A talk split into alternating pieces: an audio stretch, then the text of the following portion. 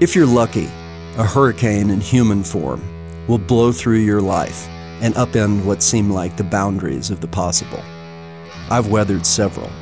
When I was 18, I stumbled across the work of Charles Bowden, then went to sea on an ancient wooden sailboat and wrote my father a letter. It began, Fuck you, Charles Bowden. My old man sent the letter to Chuck's publisher at GQ, who, somewhat inexplicably, sent it on to Chuck. And so began a relationship with a mentor who had introduced me to some of the most fascinating people I've ever met, including the swashbuckling, gunslinging DEA agent Hector Berrellez, who became the subject of The Last Narc. A few years later, I bullshitted my way into a press pass and began writing for a small newspaper in Berkeley, California. It occurred to me that I now had a license to meet any of my heroes who might deign to take my call. Errol Morris was on tour with a new film, and I got the last interview of the day with him when he was sick and tired of answering the same predictable questions about his strange new movie. Instead, he took me to dinner at the top of the Mark, the birthplace of the Martini, overlooking San Francisco on the top floor of the Mark Hopkins Hotel. After a drunken dinner, he put his hand on my shoulder and said, You're either going to spend the rest of your life writing about people like me, or you're going to go try your hand at this. I quit the paper the next day. Unlike me, the young filmmaking duo behind The Exiles, Ben Klein and Violet Columbus, clocked the hurricane right off and had the wisdom to turn it into a film. In their case, the subject was the firebrand intellectual, professor, and acclaimed filmmaker, Christine Choy. Inside of their portrait of Choy is a film within a film one she shot in the aftermath of Tiananmen Square, but which languished in forgotten film canisters until Ben and Violet horse whispered Choy into being the star of their movie and yoked her vision to theirs in a brilliant new film. If you haven't seen The Exiles yet, stop what you're doing and do so. Without further ado, I give you a conversation with Ben Klein and Violet Columbus. Um, ben Violet, welcome to the show. I absolutely loved your movie, so I'm so glad to have the opportunity to talk with you guys. Thank you so Thank much. you so much. Thanks for uh, having us. we we talk at the same time. There's gonna be a lot of crosstalk, but yeah, thank you. Uh, thank you so I, I like much. it. It's the first. It's the first directing team we've done, so it'll be like lively, and we can step on each other's lines all day and leave it to post to sort out. Great. Wonderful. Well, we're um, really uh, excited to be here. We're huge fans of your work, so thank you for having us on. Well, it's just a it's a it's a magnificent movie. I was so captivated. I mean, I'll, let me extol all the virtues. Uh, uh you know, just out of the gate. Um, a just as a character christine is just such an amazing character you know from the second she like walks on screen and uh, so just sort of provocative captivating and vital. And then i loved the way that you took all of kind of the ingredients from her films and from the original footage and integrated that into your visual style. Uh, I'm assuming that you guys also shot, you know, 16 in those additional scenes and used similar lenses and framing and stuff like that. But before I go on and on, tell me the backstory. Like, how did you guys come to this movie? Like, how did it walk into your lives and, and how did it become a movie?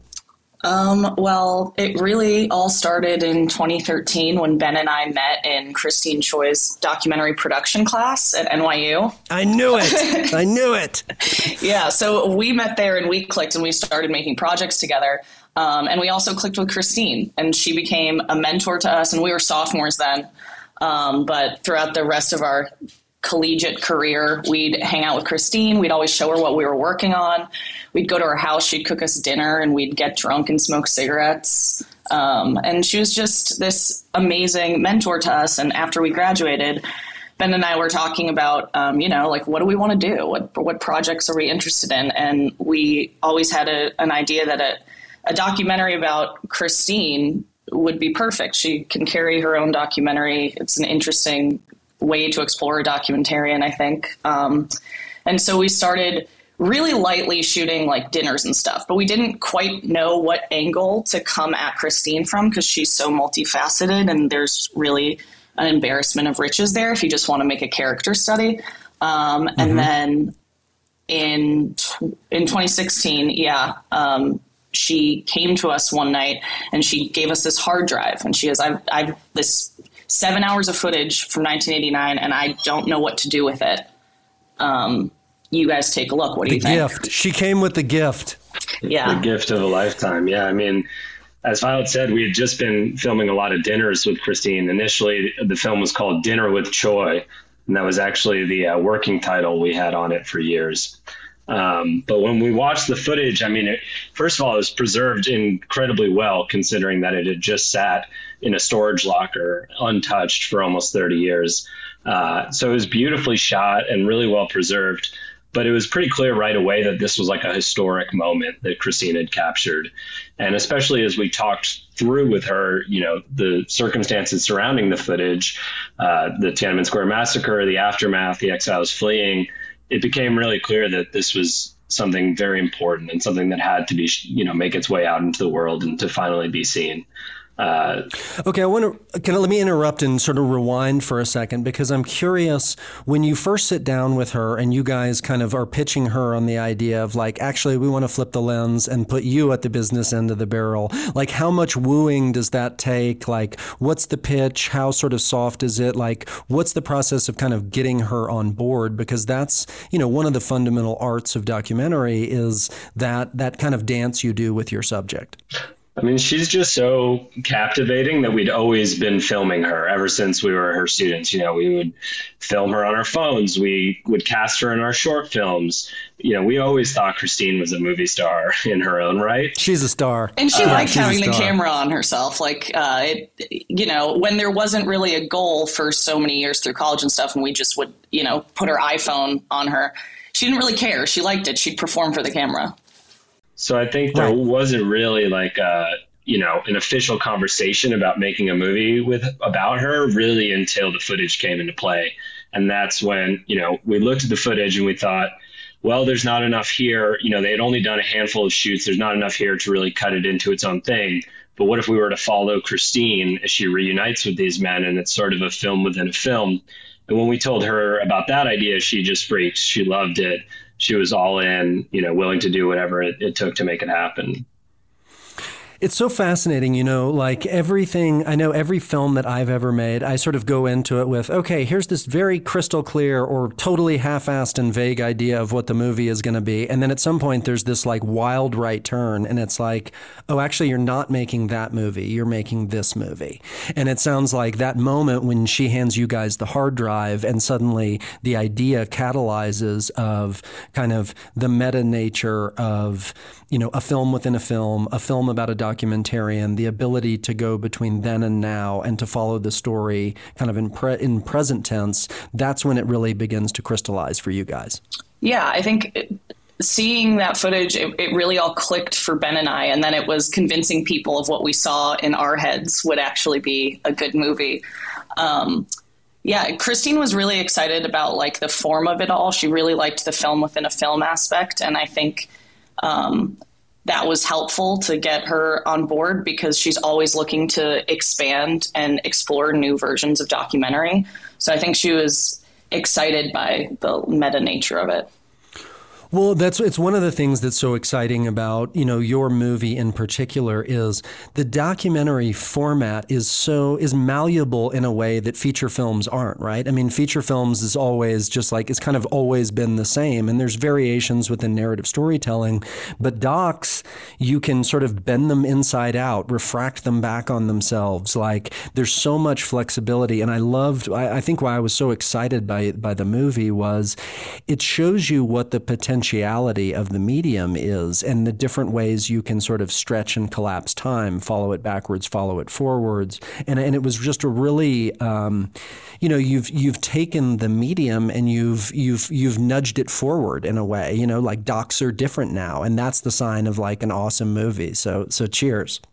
Thank that's you. Very, that's crazy to hear. Thank you. Very kind. Yeah, um, I think um, that's what's like uh, so exciting to us as young filmmakers in the doc space. I mean, I think the most you know, the most innovation in my eyes is being done in the doc space, not in the narrative space. So many of the films that we were on the festival circuit with last year are just incredibly cinematic, incredibly engaging, and, and pushing the form forward. So, uh, you know, we're we're thrilled to be making doc films at this particular point. Yeah, it's it's it's it's a really exciting time and it's really it's cool to see the sort of like fresh voices and injection of energy of which you guys are you know avatars at the moment. So so so cheers. Um, so talk about like from the discovery of the hard drive to like okay how do we turn this into a real movie? How the hell do we convince the world that this is going to be a movie? How do we get money? How do we get like what's the process from discovery of hard drive to you know the next the next step in the path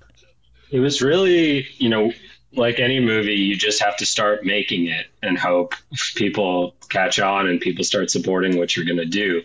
We made this movie with an incredibly small team of friends, you know, classmates from from school and friends and people who were willing to donate their time to help us out. Um, the first year or so was speaking with a lot of Christine's former collaborators and, and former students and people who knew her uh, while we tracked down the Chinese dissidents themselves, which was not easy. Uh, mm-hmm. We we finally were able to find Wu'er Kaixi, uh, the young student activist living in Taiwan. Amazing character too. Amazing character as well. He's yep. an unbelievable person, and we're just so lucky to have spent so much time with him. He's become a very close friend. Uh, but yeah, we found him in Taiwan, and that's when we, we, were able to, you know, travel over there and spend some time with him. And until that point, it was still a question, I think, in our heads of whether the film was going to work with these two separate storylines, separate timelines. But you know, the minute Wu'er Kaixi and Christine saw each other and their faces lit up, you know, that's when we felt like it might work. And then for the five hours after that, they didn't stop talking to each other, and we rolled the entire time. Um, so I think leaving that trip was like a, a, huge turning point where we felt like, okay, we've we've got a film. We just have to continue making it. Yeah, and that moment's in the film as well when Kaixi and Christine see each other. It's caught on film, and it's like that sort of energy was like, okay, like they both remember each other. There's this connection there, and they're they both experienced this thing, and they're like ready to dive back into it. And that was what kind of the five hours post was as well um, them just like you know really raring to go to talk about this thing and to rediscover it well, what's so amazing about that moment in the movie is you can feel the kind of like palpable excitement of like the reconnection cutting through all the years because really like it's a moment in time that's captured, you know, in 89 as she's shooting and then all of a sudden it's like the years get smashed away and you're seeing these two like excited to connect. And then I love the way that you progressively uh, like the screening of the footage and the reaction where he's just sitting there like hand over his mouth, you know, awestruck at sort of seeing the the sort of young idealistic man that he once was, and then you know juxtaposed with where they are in the moment. It's really that's a you know that's it's a it's a powerful moment that you then play you know becomes a, a sort of um, you know, a visual trope and a visual tool that you then sort of extend throughout.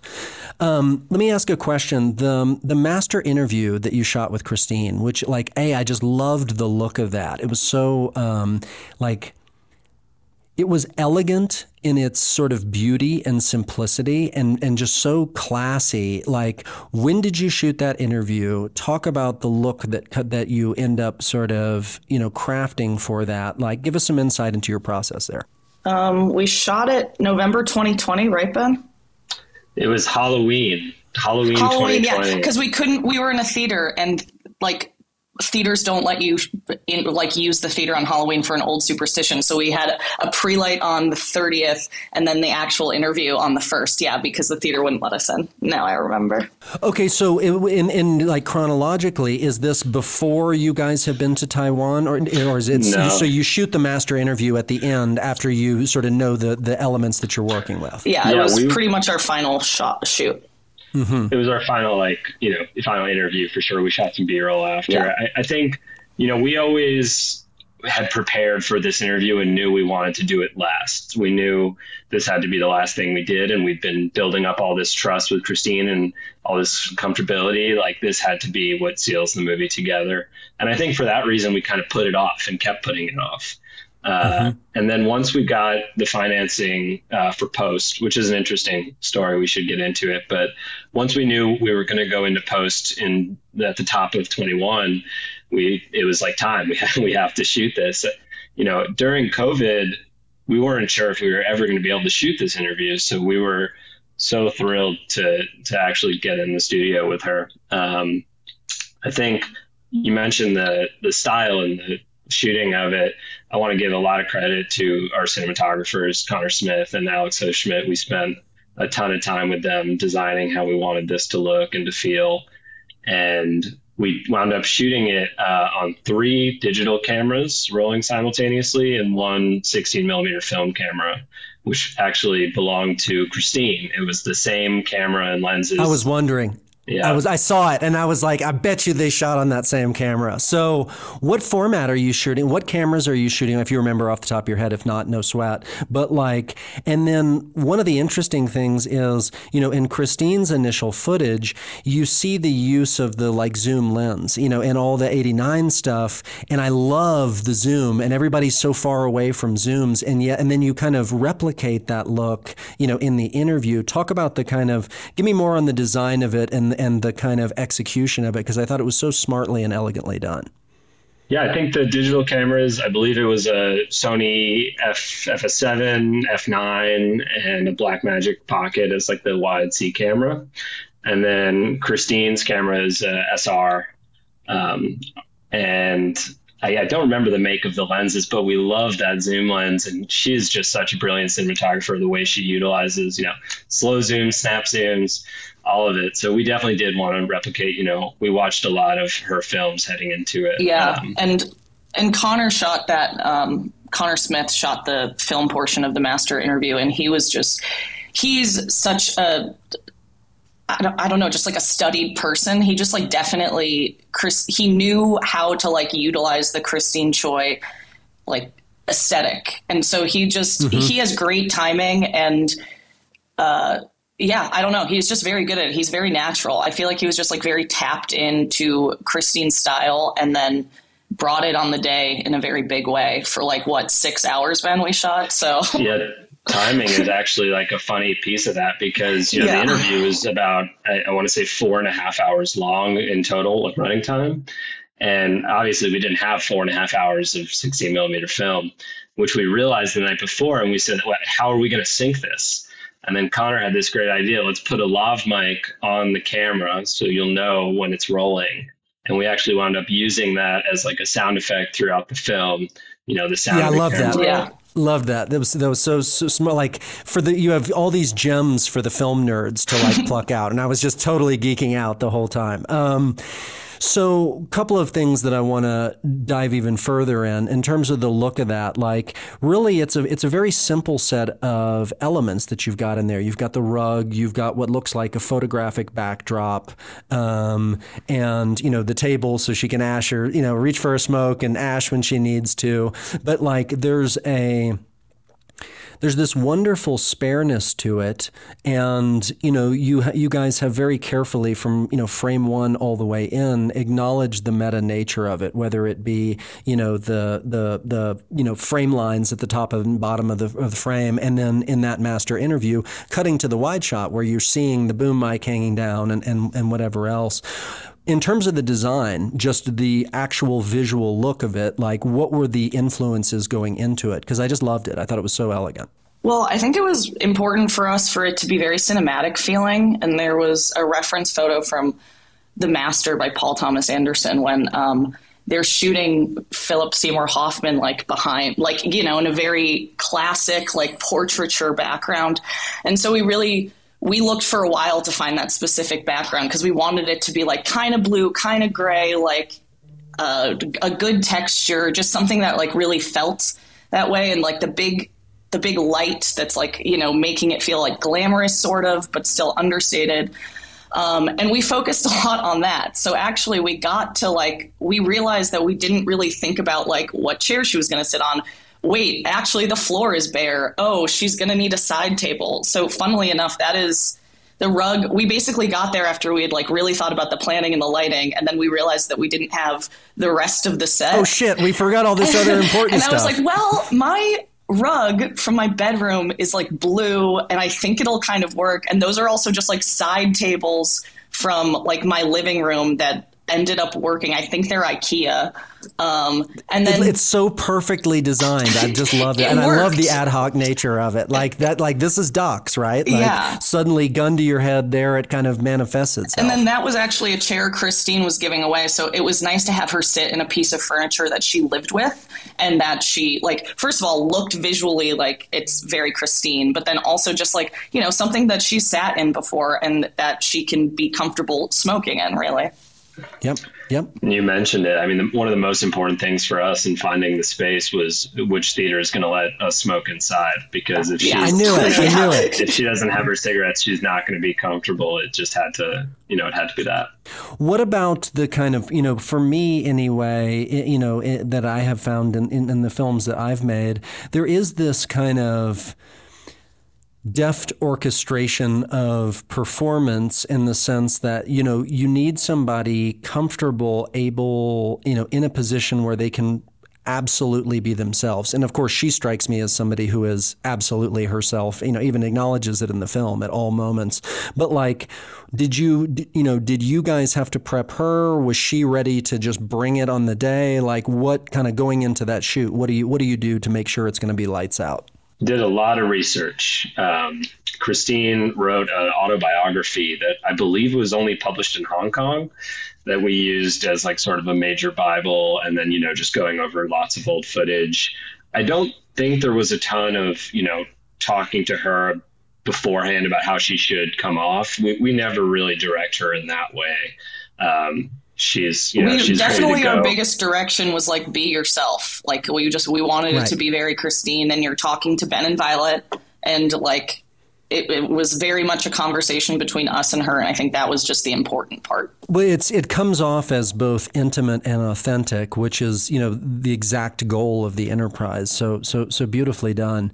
Um, you had mentioned before, Ben, the um, you know the process of like, okay, now we're going into post. Now it's a like tell the story of how like okay, now it becomes a movie, and now we got to cut this thing, and like how does all that you know where do you bring in Soderbergh and Columbus and you know those folks? How does that all come to pass? Yes so you know, starting shooting around 2017, um, we had been working with Chris Columbus and Maiden Voyage Pictures from that point, and uh, you know, we had shot with each of the Exiles over the course about three and a half years, and we felt like we had the movie, but we were so excited about the story, and we were constantly meeting new people in the community, and you know, picking up new characters and thinking about new shoots, and we just kind of kept shooting. I think we could have stopped, but uh, we were we were really excited about where it was heading. Um, but it was also tough to find the right partners. You know, we had talked with various production companies, and no one seemed to really understand what exactly we were going for with this film.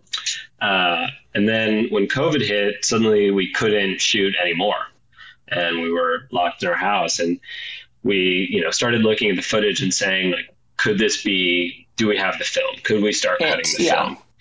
Um, and we we went back to our pitch materials and really workshopped them, and we're we're trying to find the funds to get this finished. And I was talking with a producer friend of mine, uh, Richard Arlook, about trying to find finishing funds, and he mentioned that he knew Steven Soderbergh. Uh, and I said, "Oh, that's so funny." Christine tells this story all the time about Steven Soderbergh. It actually was in the film at one point. We had to cut it sadly, but the story goes that Christine and Steven were staying at the same condo in Park City when they were. It was both their first time at Sundance. And uh, Christine was staying downstairs where the phone was, and Steven was staying upstairs. And the phone was ringing nonstop for Steven because Sex Lies and Videotape won that year, and everyone was calling for Steven. So Christine said, "Hey, Steven, why don't we switch rooms? You need to be near to the phone. No one's calling for me." Um, amazing, amazing, amazing. So you know, I asked my friend if if he could ask Steven if he remembered Christine, and of course he did. And uh, we sent him the pitch materials, and just right away he was like I want to be a part of this thing. What, what can I do to help? And he was extremely generous and, you know, became an executive producer and essentially funded the majority of post production. Yeah. You know, it's it's. I'm sorry, I didn't mean to interrupt you. Go ahead, Violet. Oh, I was just going to say it was pretty nuts to get an email back from Soderbergh saying, "What do you guys need?" It was just like, ugh, it was very crazy. He's been such a, um, you know, kind of brilliant and amazing. Apart from all of the like, you know, jaw dropping work that he's done, he's been this, you know, godfather to all these people along the way and been generous of his, you know, time and energy. And I remember I called him a couple of years ago and was like, um, you know, I need some advice. Can you like just take an hour and like talk me through, you know, what to do with the next stage of this? And he was so, um, gracious and generous, and he's done that for so many people. It's so um, you know like thank God Steven Soderbergh is out there. You know, like what a, what a what a what a blessing to the world. Amen. Yeah, uh, he was so tremendously helpful and involved in giving notes which I, I, don't understand how he has the time to do, considering all that he does with his own work and others. Um, but he was incredibly supportive, and you know we're we're so grateful. So talk about the edit a bit. Like I think, if I'm not mistaken, and, and correct me if I'm wrong, but like Connor was shooting, was Connor was also cutting? Yeah, he's our main editor. So talk about so so yeah, talk about that. You know, that's it's a rare and precious gift to have somebody that has like that eye as a cinematographer, and then also is able to you know go into the edit and really reveal the soul of something, particularly with a complex structure like this. Um, you know, talk about working with with Connor and sort of you know what how you guys tackle the edit. How long are you cutting, and what's the process? Yeah, well, Connor rules. That just just to start. Start there. He's great. Um, he is like it's crazy how talented he is at, at cinematography and at editing. He's very deft. He's very educated. Um, he's very knowledgeable, and he's just very good at uh, just new innovative ideas. So working with Connor was amazing. We actually cut the film in his bedroom, which he has kind of made into a makeshift studio. Uh, and we pretty much edited all of 2021. It was pretty much a year, a full year of editing. We got we got the Sundance like submission cut by the end of August, um, and Connor would be editing, and Ben and I would come in three or four times a week um, and it was just this amazing collaborative back and forth, truly. So, talk about that a little bit. You know, it's an interesting relationship as co-directors that you, that the two of you have, and then the relationship with the editor, which, as we all know, is so fundamental to the like execution of a doc. How do you guys divide up the the sort of duties and pass the baton back and forth as directors? How does that work? Yeah, you know, we just have different strengths and different weaknesses, and we we always say like that's why there's two of us you know, to cover the other one's ass a little bit. Uh, and then having Connor as the third key collaborator was crucial because you know there was always someone to make a decision if if we a were running heads. Yeah, yeah tiebreaker. Uh, but it was all in service of the film always, and we all trust each other. Um, you know, just to tack on a little bit about the edit, like the way we started or the way Connor started was by looking at the 1989 material, which he had seen in pieces before, but he worked through that and then we sort of worked backwards from there. We had those scenes cut and started exploring, you know, how to put the other pieces together. I mean, we, we took our time. It was a very, very difficult film to edit. There was so much going on and, and so many different timelines and storylines. And uh, you know, I'm, I'm, thrilled where we got. We also had a, a great editing team around Connor as well. Uh, Colton Fordyce was a co-editor, and uh, we had two great assistant editors, Vivian Hu and Ryan Mulhern. Um, so you know, they were cutting scenes, passing them to Connor. He was cutting them back, passing them back. It was like a lot, a real team collaborative effort. It sounds it sounds amazing. Um, are you guys screening for folks along the way, or are you kind of like hoarding it to yourselves until you feel like it's cooked? Like, what's your process of like sharing work in progress? And and you know, I mean, one of the great like question marks with documentaries, you hit on this with shooting, but it's like you when the hell does it end when do we when do we put down the paintbrush you know so so talk about that like you know talk about that in the edit we screened for you know for team members, obviously, we screened for our executive producers who gave you know tremendously helpful notes. Uh, we were working with Endeavor Content, uh, and they gave some very helpful notes along the way. But it was mostly you know kept it close until we felt like we had a pretty solid first cut. Or I mean, I would I would call it probably a third or fourth cut, Yeah. that's when we did our first test screening, which was really helpful as well. Um, Yeah, but there was already so many. I don't know, having three people in the edit and having three people so invested in the edit and with strong opinions,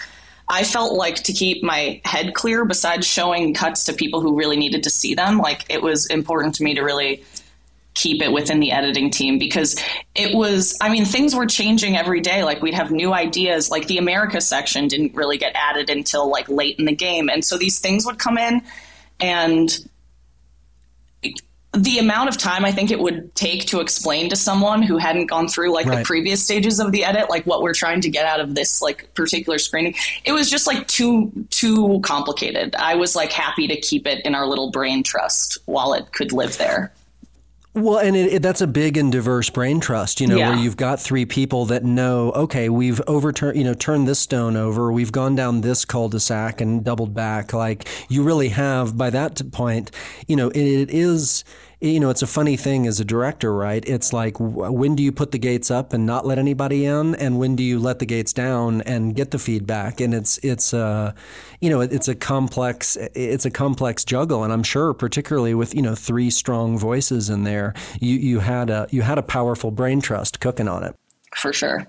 In our little bedroom in Brooklyn. in a little bedroom in Brooklyn, right? Steam coming out of it, I'm sure. um, so, how much does the film change from the cut that you submit to Sundance to the the final like locked picture version of it? And are you scrambling until the very last second? Need you lock picture? When do you like? What's that process? The cut itself didn't change all that much, uh, very minorly. We, you know, getting the news about Sundance was obviously very exciting, and then suddenly it's like, holy shit, we have to finish this movie in a month when everyone It's is supposed to very be on real Christmas now. break. Yeah, exactly. Um, so we still had to do a sound mix, uh, color, you know, all those finishing steps, and then we were pulling in new archival and pieces like that. The cut itself didn't really change, um, but it was tough. I mean, it was all COVID was still like raging, and so like a few of our sound and color sessions had to be pushed because of Omicron, and you know things got pretty dicey there for a second. So it was like a mad as with everything with this movie, it was like a mad scramble the entire way through.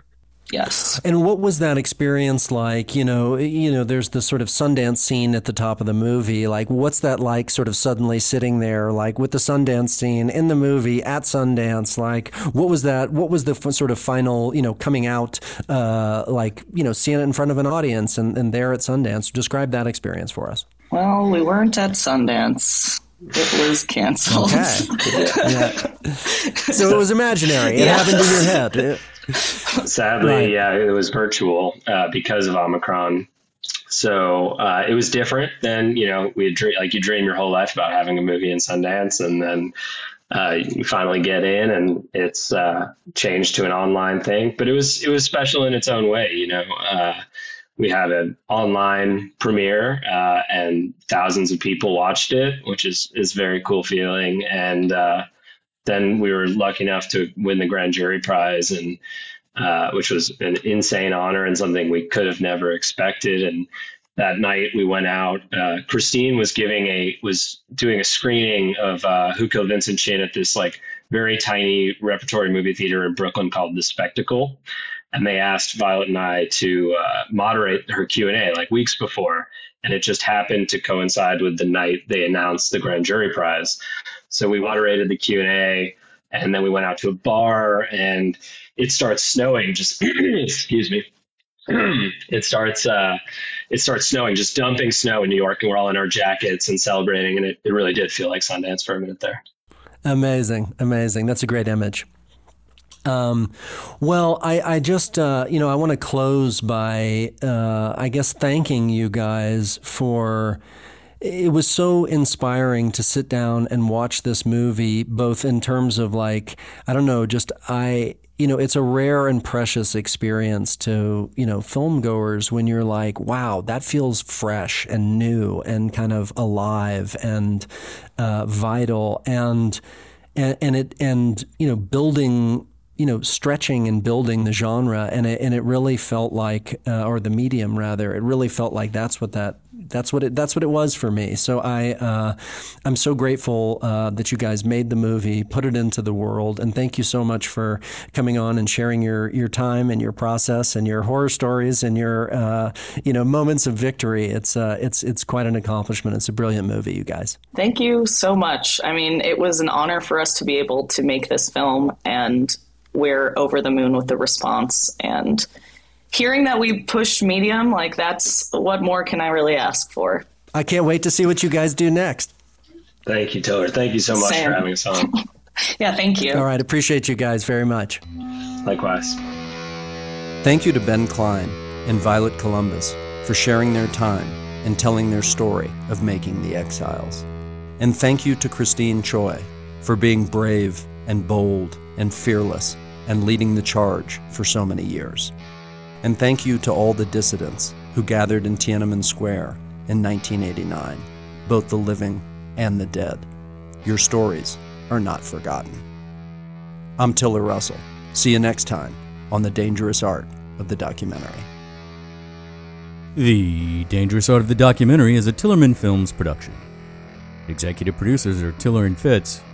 Our producer is Jacob Miller. Music by Zytopunk the show is executive produced and distributed by Jake Brennan and Brady Sadler for Double Elvis Productions. Thanks for listening, and please don't forget to subscribe.